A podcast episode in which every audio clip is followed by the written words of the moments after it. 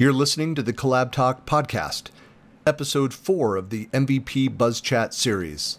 In this episode, I'm talking with Tom Arbuthnot, who is an Office Apps and Services MVP, as well as a Microsoft Certified Master.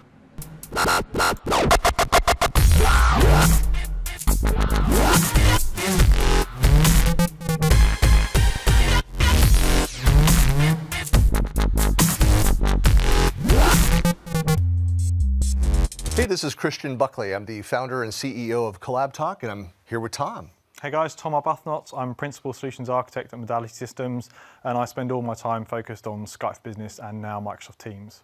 So this episode of MVP Buzz Chat, so we're actually here in Microsoft Studios. We're over in Building 127 here in Redmond, Washington.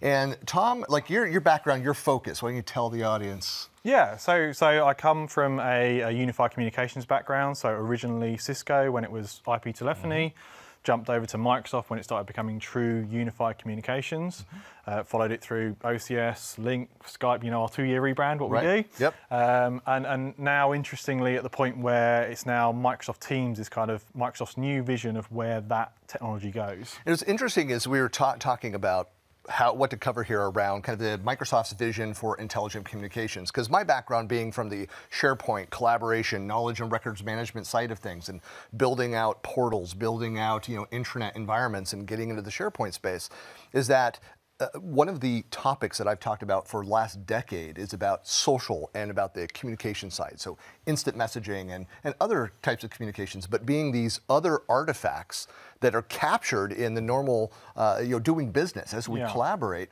And so we're now kind of seeing the merging of these two sides. Yeah, and it makes sense. Like, so if you're having, you know, instant messaging conversations or, or recording conferences on Skype, you've been doing that for the longest time. Those those assets don't really get used; they get lost. You know, they're in your conversation history in Outlook, or maybe at best you put a recording on SharePoint and nobody goes and looks at it. But now with Teams and intelligent communications, it feels like we're on the edge of really making use of those assets. Right.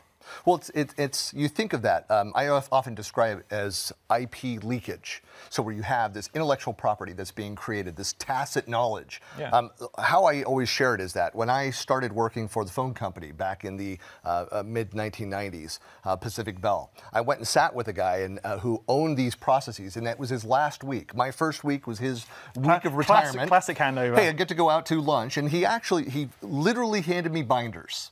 And I would ask him questions. He's like, well, that's in the binder. And I would open this up and see this very detailed workflow, this process mm-hmm. for this action, and I'd be lost. Like, where do I even start? Where do I look for this thing? And I would go and ask him questions about it, and he would just tell, start telling me these stories. So here I am taking notes. And at one point, I thought, it's like, I need to record this somehow. I'm going to lose all of this valuable information. Yeah. That's essentially what happens when you are not capturing capturing your chat, your the the, the meetings, the conversation, yeah. the audio, like, the video. Like email as well. Even just right. back to basics. Like it kills me internally. You know, we're about 150 people, so mm-hmm. not huge, but you know, big global in the sense of communication. So teams in the US, teams in Australia, teams in the UK.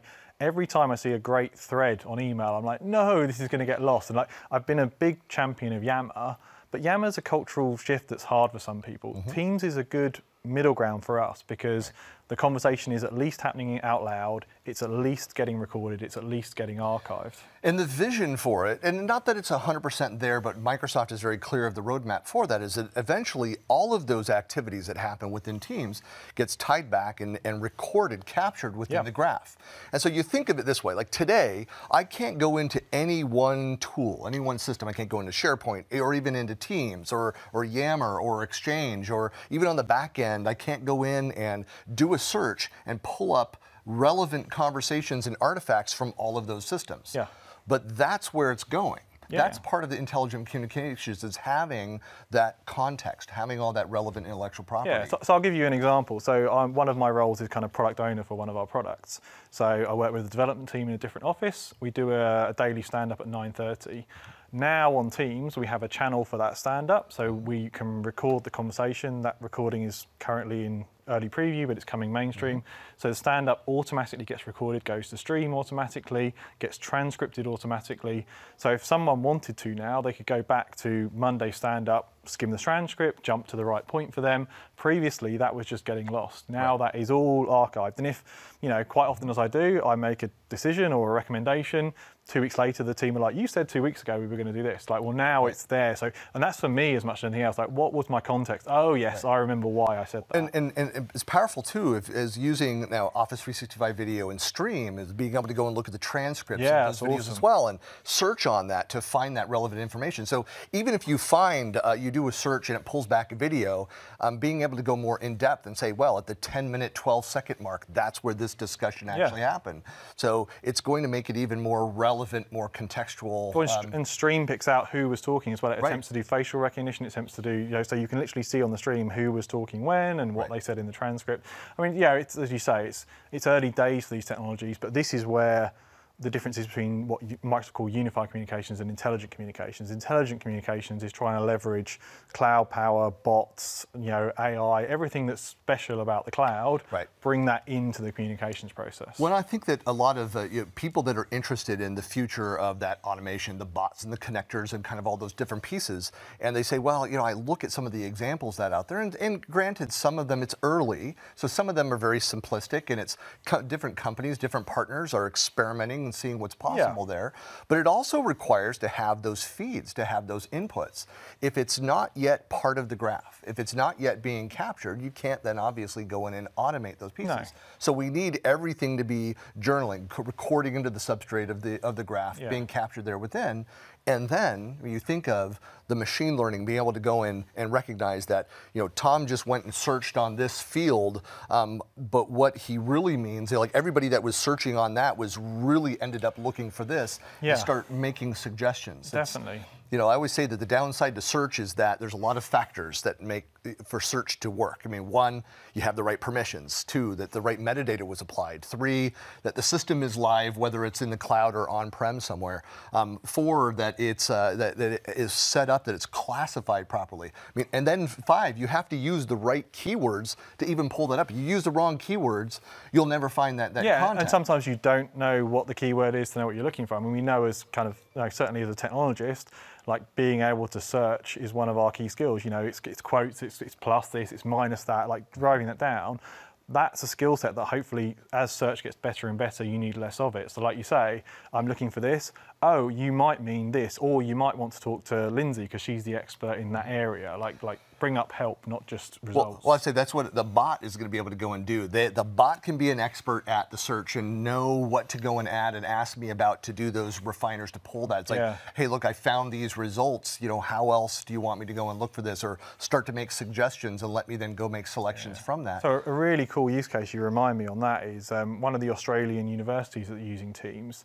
They had a third party build a bot. The bot sits in the channel while the students are talking and as they're talking, if certain keywords come up, the bot says, oh, you might want to go and replay this lecture because I've noticed you said this word three or four times, like that was the lecture, this might help you.